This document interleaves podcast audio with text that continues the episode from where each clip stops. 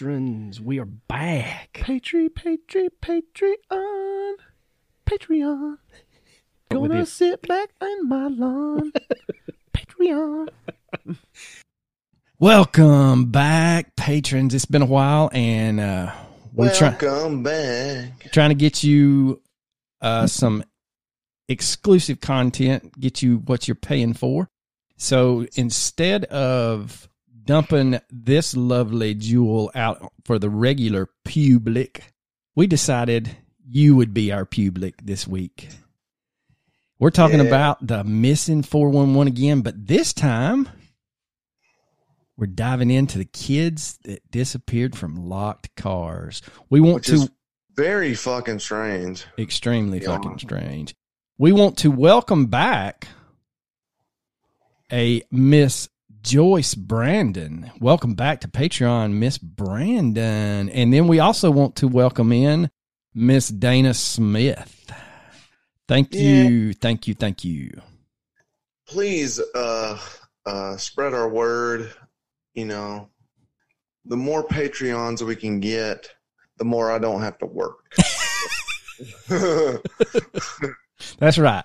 If y'all could just get 25 $3 tiers each, we would be set. And if they want to be $10 tiers, they can. We're just saying. So we are rocking and rolling this evening. It's been raining, thunderstorms up here around the old basement. Hopefully, everyone out there in patron land is safe and sound. We want to give a round of applause for everyone that said a prayer to our boy Heater. Uh, he is, of course, always the gentleman saying not to pray for him because he's out of the woodwork. And he is wanting everyone to shift those prayers to all the families in eastern Kentucky because they are suffering from flash floods right now. So, but uh, I did speak with Heater via text message, and he did listen to our episode where we talked about the difference between regular and bacterial pneumonias. And he said bacterial pneumonia is like a bad acid trip for 10 days.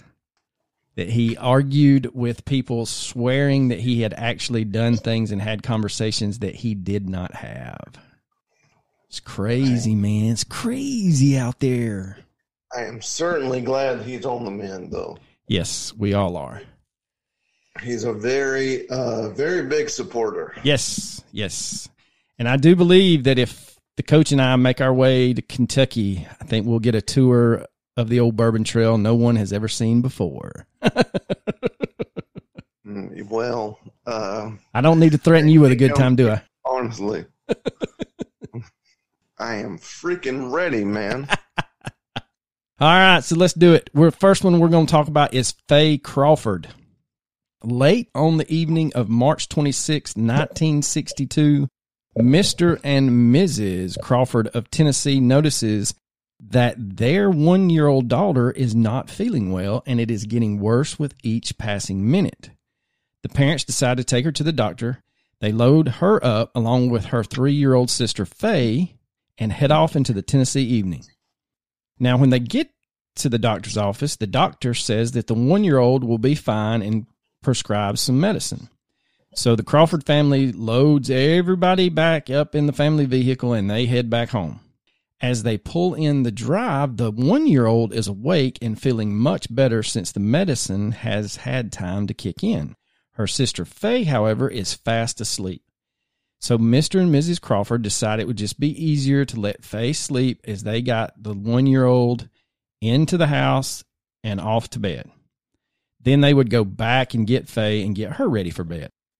So they grabbed the one year old, quietly remove her from the vehicle, gently close the door to the vehicle, and lock the car.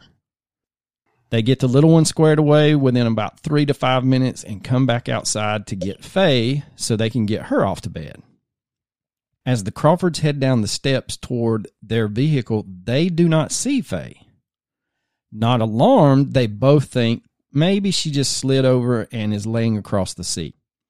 Upon reaching the car and unlocking it, they notice Faye is not in the car.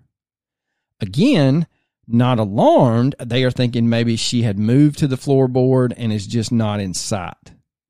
But upon looking all through the car, Faye is nowhere to be seen. It is as if she simply vanished from inside the locked car.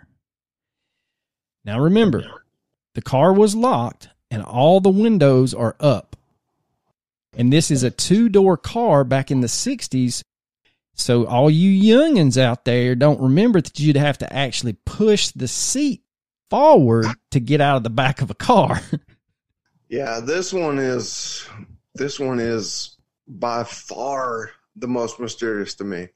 To make it even more mysterious is the fact that the Crawfords' vehicles inside door handles on the passenger side and the driver's side were both broken, which means you would have had to manually roll the window down, reach out of the window, open the car from the outside to get out of the car. Something a three year old probably was not dexterous enough to do. Now, Mr. and Mrs. Crawford start frantically looking for Faye and find no clues of her. So they call the police and report her missing. When the police arrive, they begin searching in an outward expanding search from the car.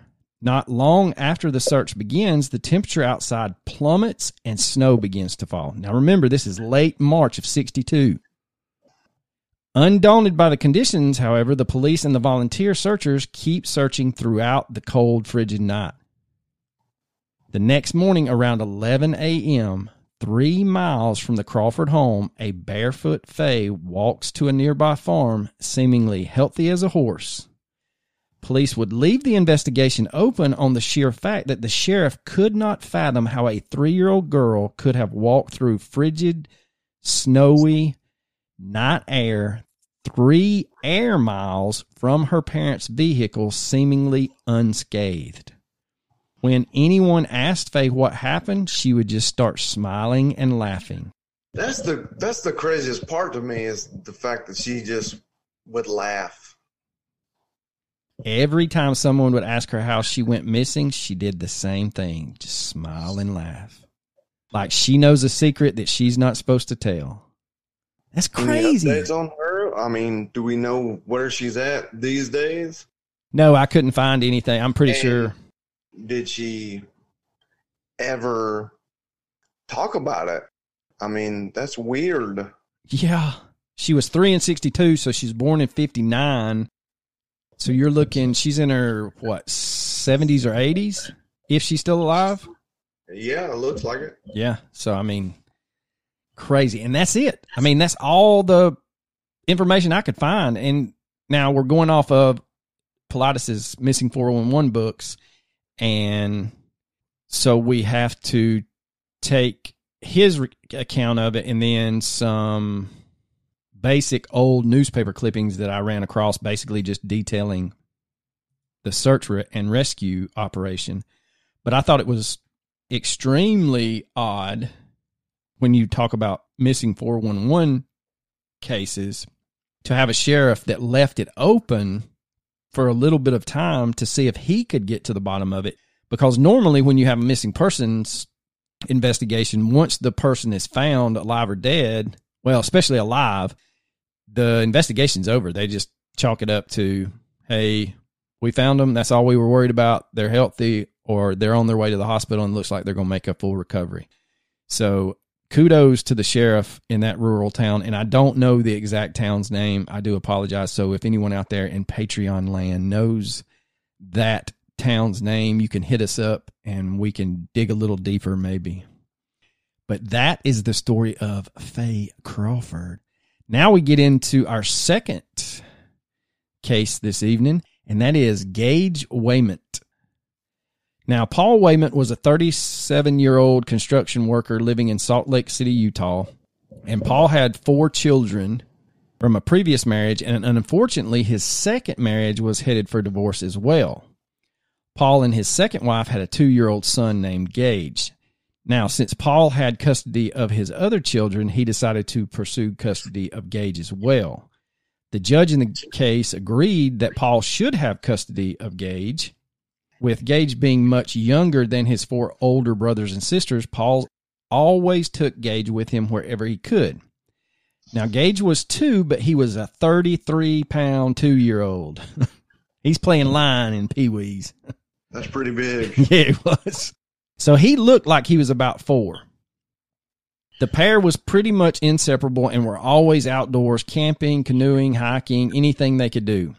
On October 25th, 2001, Paul loads Gage up into his truck, buckles him in his car seat, and the two head off to Chalk Creek Basin. Now, the basin is a rugged 8,000 foot high hunting area with abundant deer, elk, and moose that graze and migrate through the picturesque stands of golden aspens. Paul was a member of a hunting club inside the basin, and that hunting club was fenced in. So, to access the hunting club, you had to pull through a locked gate with a keypad. Paul pulls up, punches in his code, opens the gate, pulls his truck with Gage still tucked in his car seat through the gate, gets out, locks the gate behind him, and as Paul starts driving down the dirt path headed towards an open meadow he used to use to glass for deer, he notices in his rearview mirror that Gage is fast asleep in his car seat. So as he crests this small hill overlooking the meadow, Paul notices three deer, two does and a buck. He had come to scout for the upcoming weekend hunt, and now he notices there are two more deer winding their way through the aspen trees. So Paul had left Gage asleep in his truck once before while he glassed for deer, but that time he had kept his truck in sight and never ventured further than 75 yards. With that many deer in front of him, he decided to see if he could get a good line on where the deer were headed. So he quietly opens the truck door, grabs his binoculars, and quietly shuts the door. Now keep in mind, Gage is buckled safely in his car seat, warm and in a locked truck. This time, Paul finds himself way beyond the 75 year, yards that he previously left Gage alone. So, as the deer disappear over a ridge, Paul sneaks that way in search of them. While Paul is stalking the deer, two other hunters drive by Paul's truck and see Gage in his car seat, awake and watching them. Thinking Paul was just out of sight, the men continued on not realizing Paul was nowhere around the truck. All of a sudden, Paul does realize that he's been gone way too long and he starts heading back to his truck.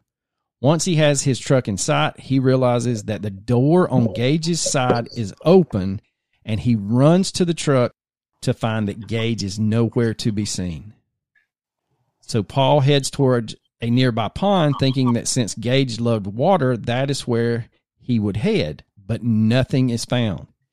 He then starts yelling for Gage, running up and down the ridges, and no response. Paul jumps into his truck and heads off to get help.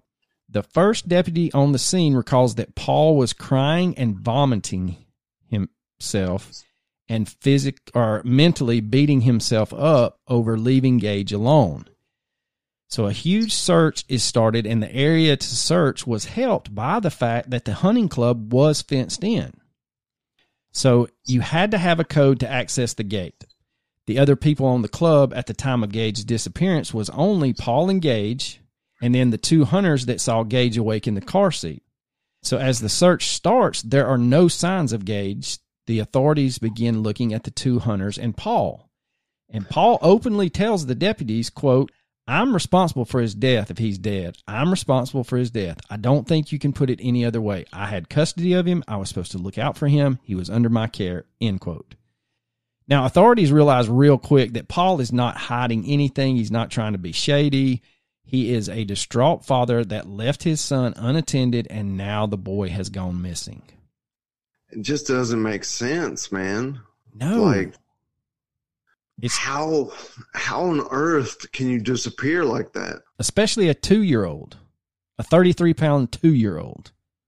It's not like he's going to sprint out of sight. I so, mean, you're right, but jeez, like, how, I mean, how do you disappear? How? I Coach, mean, we've been asking that for 100, almost 150 episodes. Yeah, that's true. For four days, the tent search is launched and they search everywhere inside the fenced in hunting club as well as outside the fenced in area to no avail. Authorities would terminate the search, but Paul's church offered to send an additional 150 volunteers to continue searching for Gage beyond the official police search. One of the searchers was James Wilkes, and he brought his dog along with him named Dino. As James and Dino are searching for Gage, they too get lost and wind up miles away from the search area. which is very, very strange. Yeah, t- you're talking about within four days of each other, you got a little two year old and a grown man and his dog that get that basically are lost. Dogs don't usually get lost, No. especially when they're on uh, like a search. They definitely do not get lost. So as James and Dino find themselves miles away, lost, the weather turns nasty and the temperature drops and that starts blowing snow. So James and Dino huddle up under a tree to ride the storm out. James would state that that evening was the worst evening he has ever had outdoors. As the sun begins to break the horizon, James and Dino begin walking, and just a short distance later, Dino starts licking something on the ground.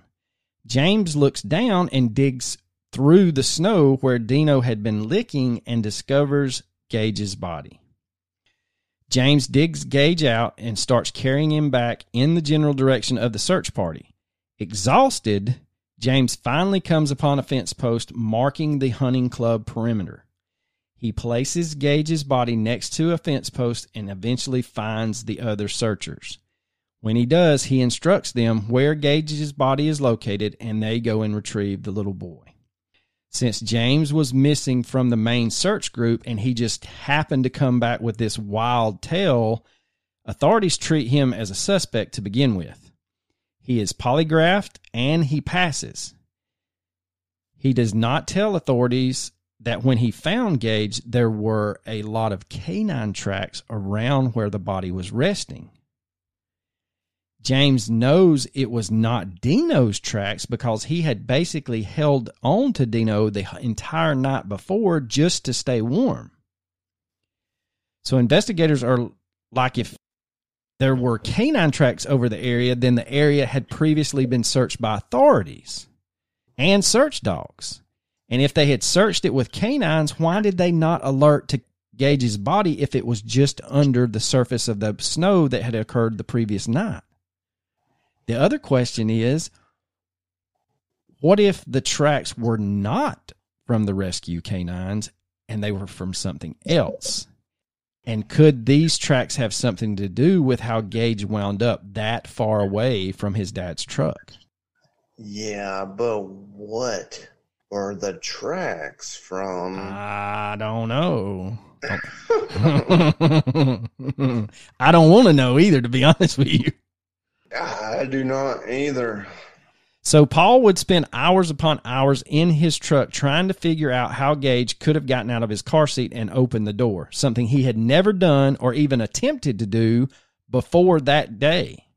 Unfortunately for Paul, charges of neglect were filed against him and the judge that he had previously went before to get custody was the one that was going to have to hand out the sentencing Unfortunately, Paul does not show up for his sentencing and would take his own life because of this entire tragic tale. Really? Yeah, horrifying, honestly. it is. I mean, just uh, you know, he beat himself up. If he, when the authorities get there, he's vomiting himself, and he and he he's you know saying out loud, "Look, if he's dead, I I basically it's my fault." I mean, I, it's just one of those things where he was just so grief stricken he couldn't couldn't climb out of it. I hate I hate it that the little boy lost his life, but I also hate it that the the guilt just weighed on him so long that he decided that was the only way out. So Yeah, our honestly horrifying, but tragically sad too at the same time. All right, so the third one that we're going to discuss this evening is Lawrence Sullivan. Now, Lawrence was a three year old boy who lived in Manhattan, Nevada. Now, Manhattan is located about 150 miles south of Reno. Now, Lawrence loved his uncle John Sullivan, and John was a gold prospector and would spend hours looking for abandoned claims that he could search over.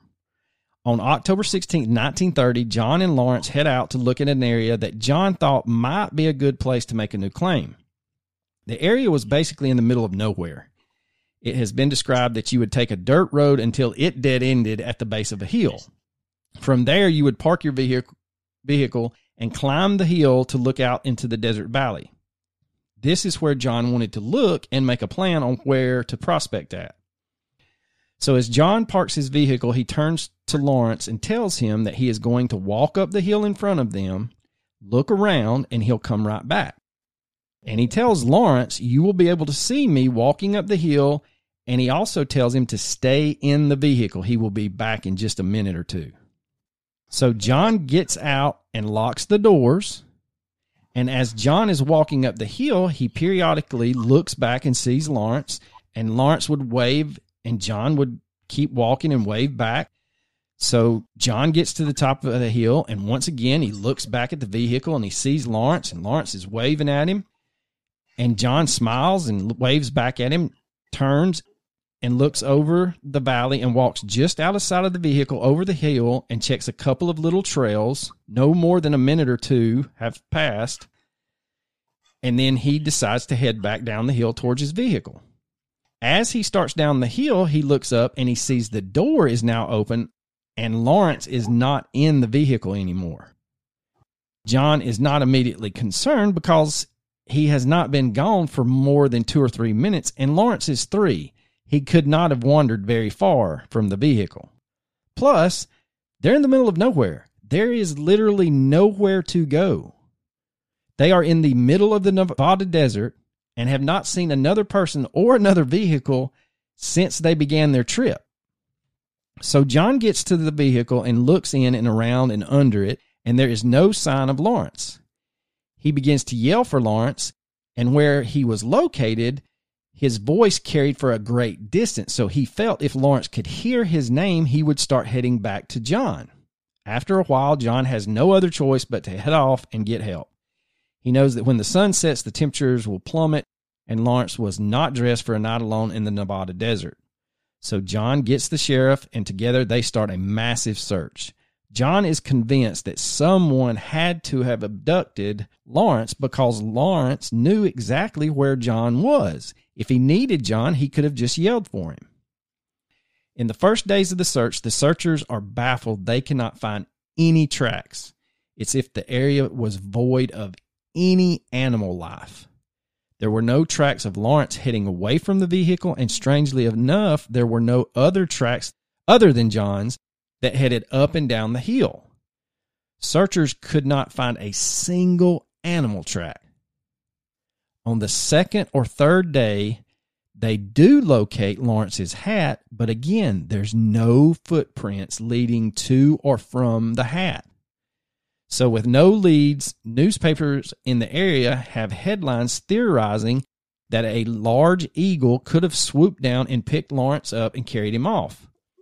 This is the only plausible explanation to authorities, as far fetched as it sounds, because this is the only thing that could explain the lack of footprints and animal tracks and how Lawrence's hat is just found. I think the distance was like a couple of miles from the vehicle. So police are baffled and they're not quite ready to write this one off as an eagle abducting a young boy. So they enlist the help of a Native American tracker to see if he can help the investigation. Once on the scene, the tracker is able to pick up a partial trail of Lawrence. He follows the trail for seven miles. And that is until he tells authorities that the tracks he is following is leading up a sheer cliff. I mean, to go seven miles is insane. Seven flicking miles, dude. And he's found fourteen hundred feet on a on a on a Just a little outcropping. Yeah, authorities have to bring in climbing gear insane. To scale the cliff. And we're not talking about like a 20 or 30 foot cliff. Like Coach said, this cliff is over 1,500 feet high and around the about the 1400 mark, there's a little bitty like rock shelf. And the shelf is where the tracker had stated Lawrence was going to be at. And sure enough, when the climbers reached the shelf, there sits Lawrence. He's tucked up against the Just wall. chilling. I mean, Yeah. he's asleep. Just chilling. You know, seven miles, 1,500 I feet up in mean, the air. You know, whatever. Whatevs. Whatevs. Mhm. So he's tucked up against the cliff wall next to this small tree. And like Coach said, he's asleep. What makes it even stranger is that this tree had this curved branch and it had clearly been placed over Lawrence's neck to keep him pinned to the wall of the cliff. Authorities stated that it appeared as if Lawrence had, quote, fallen into this trap because if he had moved his head suddenly, the pressure from the limb would have broken his neck. So the climbers bring Lawrence down, and aside from a couple of scratches on his face, he's in perfect health. Lawrence had traveled seven miles and 1,400 feet up a cliff that adults needed climbing gear to ascend, along with the fact that he spent a week in the desert through the blistering heat of the day and the frigid cold air of the nights, only to come out with a couple of scratches on his face. That makes zero, zero sense. This has to be the weirdest one I've ever read. I mean, there, he's, I, I just, it's, I, it's amazing to me. I mean, it literally is like someone plucked him up next to the car and his hat falls off during a flight seven miles away, and then they just drop him on a little rock cliff and tuck him in behind a limb. I don't know, man. It does not. Yeah, we It cannot overstate that enough. But anyway, all right. So our last installment for the missing four one one kids this evening is Jimmy Duffy.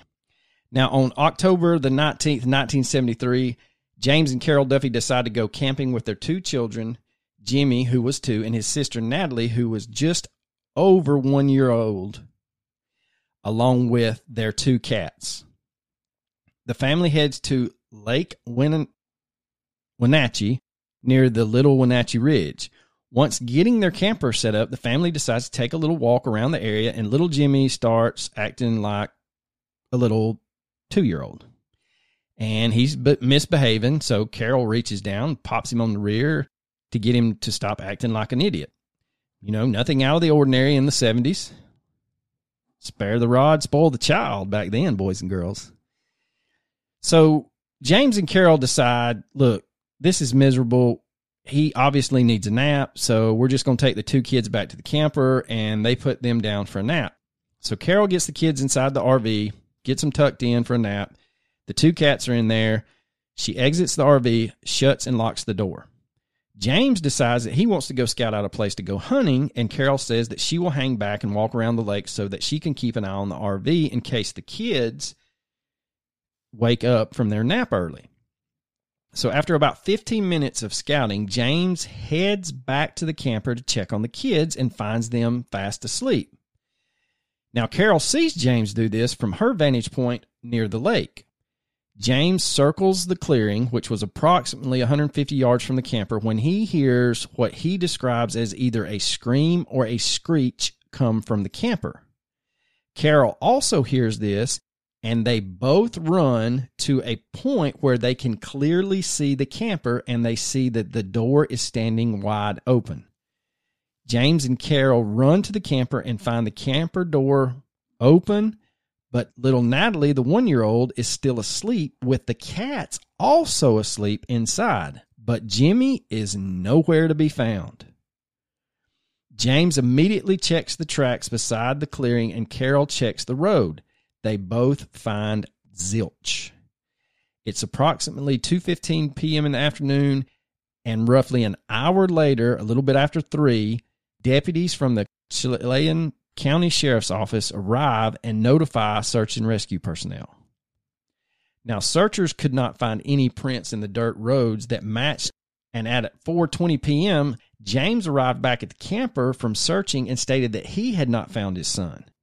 Roughly five minutes later, deputies re interviewed Carol and asked her again to explain the circumstances of the disappearance. She does. At 5 p.m., deputies interview James again, and he repeats the circumstances of Jimmy's disappearance again. He states that the sound he heard coming from the area of the camper could have been something similar to a baby's cry. The following day, canines are brought in, and the area is thoroughly searched for Jimmy. They find nothing.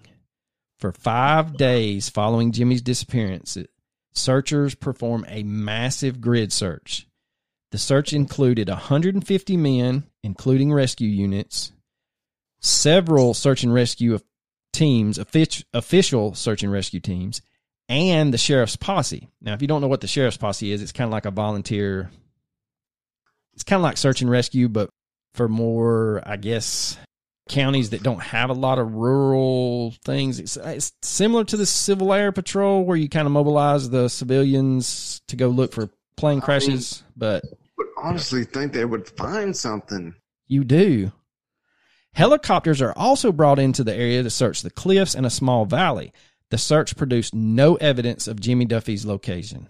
At 8:30 p.m. on October 24th, the lead deputy from the Chelan County Sheriff's Department calls James aside. He tells James that he didn't believe his story about his son's disappearance and thought that the child had never been in the area. He also told James that he thought the child had been accidentally or intentionally killed and disposed of, and that is what really happened, and him and his wife are trying to do a cover up. I mean, to think that, I mean, I really don't want to think. I I really do not want to think that the parents were involved. No, I don't either. And, and I, there's not any evidence leading you to believe that they would be those type of people. Anyway, so the deputy then asked him if his wife had a boyfriend, to which he replied, "Not that I know of." and at 11:30 a.m. the following morning, the formal search operations were terminated. Now, during the extensive follow up search conducted by the Chelan County Sheriff's Office, one witness described Jimmy Duffy as mentally disabled with a very frail build.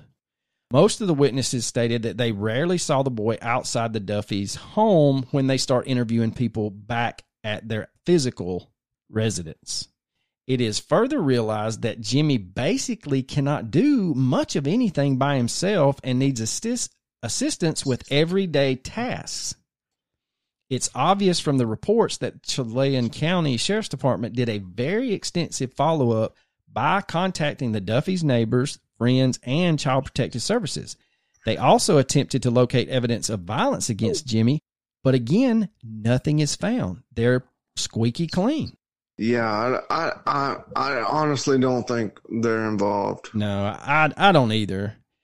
At one point, investigators requested that Carol and James take a polygraph test. Now, this is back in the 70s, and I still wouldn't have done it. I wouldn't do it today either. But they do. And 12 days after their son went missing in the mountains of Washington, James and Carol Duffy were seated in a police interview room taking a polygraph in an effort to clear their names. Hell no. No, that's what I, I said. Never take a polygraph. Hell, especially back then when you're reading tea leaves. Now, polygraph experts from the Seattle Police Department were brought in to question the Duffys and administer the polygraph. Both parents took the polygraph simultaneously in different rooms. In a report written by Matsky and Gillespie of Seattle's Police Department's polygraph unit, they stated the following after interviewing both parents. Quote, each subject was given a polygraph examination and it is the opinion that Mr. and Mrs. Duffy do not know the whereabouts of their son Jimmy, nor did they conspire with each other to cause the disappearance. End quote. The passing of the polygraph hopefully focuses the Chelan County Sheriff's Office on finding Jimmy rather than building a case against his parents. So, with the epiphany of Jimmy's frail and mental state, we are left with how could a two year old who has trouble dressing himself and moving around open the camper door and just disappear? The plausible explanation would be abduction. What? No, yeah, he can't. But you would think he was abducted. But with the authorities getting to the campground so quickly, they were able to lock that campground down. And they accounted for everyone in the park while the Duffys were there. Everyone in the park had an alibi that completely checked out. And to this day, Jimmy Duffy is still missing and nobody knows where he went or what happened to him. God, oh my God, that's crazy. all of these are crazy, but I mean, it's like those last two, man, are just. We hope you enjoyed this little dabble back into the missing 411. I did want to discuss, we got an email late this evening while I was trying to get some dinner and coach was trying to make his way home. Um, Mr. Nathan Bell emailed us about the Japanese SOS episode, and he said that his theory is maybe the person or people that found the bones piled them up and made the sign. Maybe they were supposed to be there, or there was a reason they couldn't go to the authorities themselves. That is a very good theory. I mean, it is a good theory, but good Lord. I mean, I don't know, man. good news for those of you that have been following us for a while and any of our listeners that has kept up with the Rebecca Gould case. The uh, piso doo doo that they arrested out in Oregon for her murder that supposedly confessed was found mentally competent to stand trial. And the original pathologist that performed her autopsy has been subpoenaed and stated that he would have to testify either in late October or early November. So that would lead one to believe that is when the trial would begin on the Rebecca Gould murder case. Hmm. Wasn't that Fahmy Malik? I don't see, I don't remember. I think, I think it had to be, but Jen Buchholz is the one I that mean, gave that information out. Surely, to she would God know. He's dead by now. Now, I think Fahmy's still alive. Really? I really think Fahmy's alive. Hell, it's Patreon. They're worth a Google. Let's see. Fahmy Malik. Ah, you're right, coach. You were right. He passed away in Clearwater, Florida, uh, about August the 20th of 2018. So that wasn't him. Good riddance. hmm He passed away in Clearwater. I wonder if he was clear from the Scientologists. well, we cannot thank you, patrons, enough for your hard earned money. We know times are tough, especially with the economy, and every month that you can keep contributing is another huge month that you help us out. I just want to note that I have never seen one single dime from the Patreons. Keeps this podcast afloat, is what I can tell you. well, I mean, you knew the Lord's word. well, I'm glad you think so. Well, coach, you got anything else? Oh, you know I don't. Deuces.